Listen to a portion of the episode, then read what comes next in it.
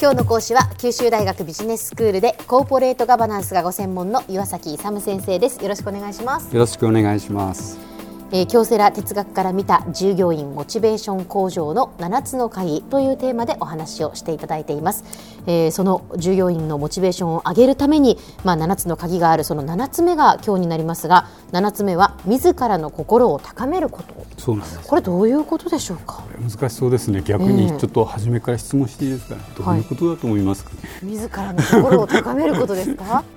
そうですね何事にもぶれない心を作るとかそういうことでしょうか。そうですかね。まあそういうのも含まれると思うんですけども、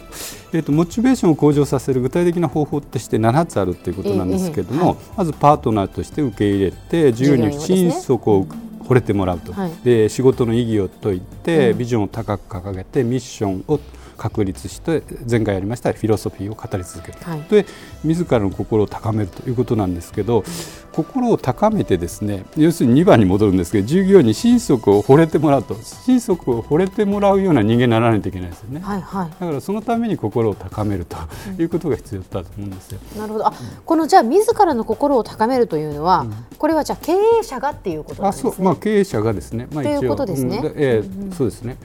じゃあ具体的にはどういうことなのかということなんですけども、はい、まあ、あの抽象的な話をすると人徳ですね。徳がある人、尊敬されるような人になればいいということで、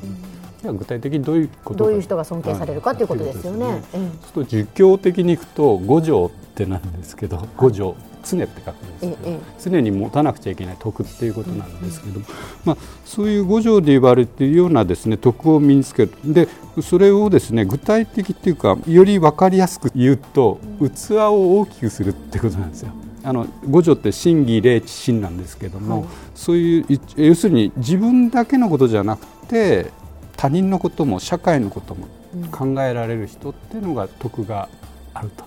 うん、器が大きい人ですね、例えば西郷さんとかよく言われますよね、器が大きいって、私利私欲のことはあんまり考えない、自分はのことは後に考えて、あの社会のこと、人のことをまず考えるということなんですね。その根本的な考え方っていうのはどこに持っていくかということなんですね、これ、哲学的に言うと。はい、それを、まあ、僕の言葉でいくと自体一如ってなんですね自分うん、自分と他人が一つだよと、うん、如っての女に口って書いて「はい、女」とか「女」とか言いますけども、はい、要するに自他が一緒だよと、うん、で例えばよくあるのはあの夫婦が一緒だよと。家族が一緒だよっていう単位が一番まず小さな、まあ、同じ家族っていう。あとは例えば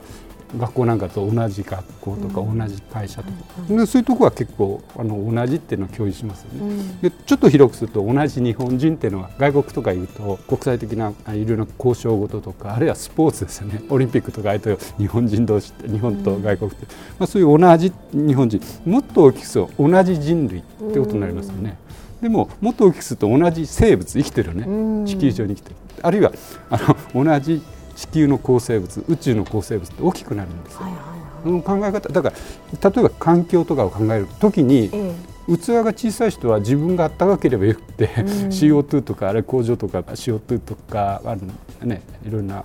公害をまき散らしても自分のためにってやっちゃうじゃないですか。それ大きくなるとやっぱり社会環境とか考えるじゃないですか、うん、だからそれどのくらい大きくできるかどうかでだから徳の高さというか器の大きさ心の高まりが判断できるというふうになると思うんですね。それで具体的にはじゃあどうしたらいいのかということなんですけども、はい、人間関係でいくとですね2つのパターンがあるんですけど、一般に言われるのがウィン・ルーズ関係ですね。自分がウィンして相手がルーズして。例えばあのヨーロッパの旧植民地の時代がありましたよね。あのあの時のようにですねあの植民地を支配する側と支配されるウィン・ルーズ関係というのが関係として、まあ、人間関係にも当てはまるんですけど、そういう関係じゃなくてですねウィンウィン関係になるっていうのが、この事態一如の考え方です。でウィンウィン関係はなぜいいかということはあの相手を信じてるんですね、そうすると信じてると信頼性ありますのでブレーキが外れるんですよ。お互いの間のブレーキが外れる。それでシナジー効果を発揮するっていうのがありましてねあれアクセルを踏む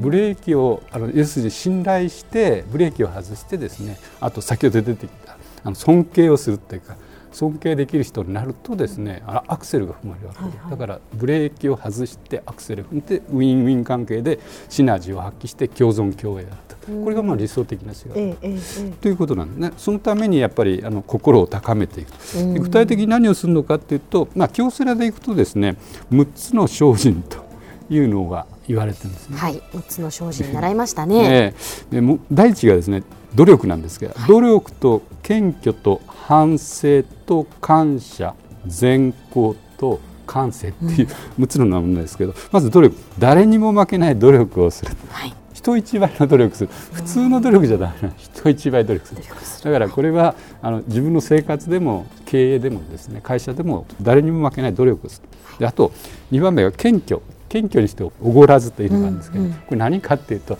特に成功者ですよね。経営者とか代議士とか例えば先生とか弁護士さんとかいるじゃないですか。お医者さんとか。もう一種の成功者ですよね、うん、そういう人って結構ですね。鼻が高くなっちゃってるんですよね、うん、そういうふうにならずに謙虚にいつまでもですねあのおごらずにいるということが非常にいいということ、あと日々ですね反省をすると、うん、まあ人間ですからね。いろいろ日々何かいろいろあると思うんで、まあ、それを反省して生きていく。あとですね一番重要なのが生きていること自体に感謝するっていうのがあるんですよ。感謝をするっていう気持ちがあのハッピーネスにつながるんですよね。要するに感謝するっていうのはラッキーっていうんですよ。はいはいはい。そうするとおって言ってやっぱりハッピーにつながる。そうすると明るくなる、うん、そこにつながりますのでこのできるだけ不平不満じゃなくて逆の感謝感謝っていうふうに思ってた方が、ハッピーに生きられる、そうですね、生き方として、うん、あとですね先ほどの例にありました善行するとか善行って良いことを行う。行う、あと利他行ですね、ええ、まあ、他人を、まあ、利するような行いをすると。これがやっぱり器大きい自分だけじゃなくて社会の社会貢献とかそういうところにつながっているあと最後は感性的な悩みをしないってこと。いろんなことをもうくよくよ悩まないということですか？悩まないことがハッピーのあれなんですよこれは深いのがあるんですけどまた別の機会にやりましょう。はい、うとてもではないけど時間が足りません 先生で、ね、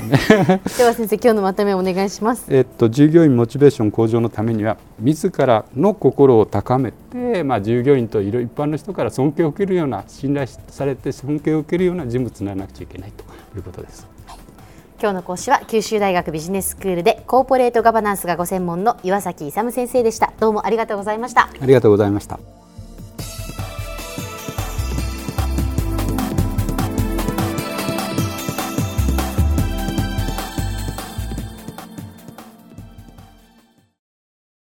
ゾクゾクグイグイメラメラつながる。ゾワゾワ。ハラハラ。メキメキ。つながる。ズキズキ。モワモワ。ホカホカつながる。キリキリ。ザワザワキュンキュン。ガンガン。ワクワク。うずうず。ドキドキ。ルンルン。バクバク。九州人のいろんな気持ちつなげます。九州から輝こう。キラキラつながる。 QTnet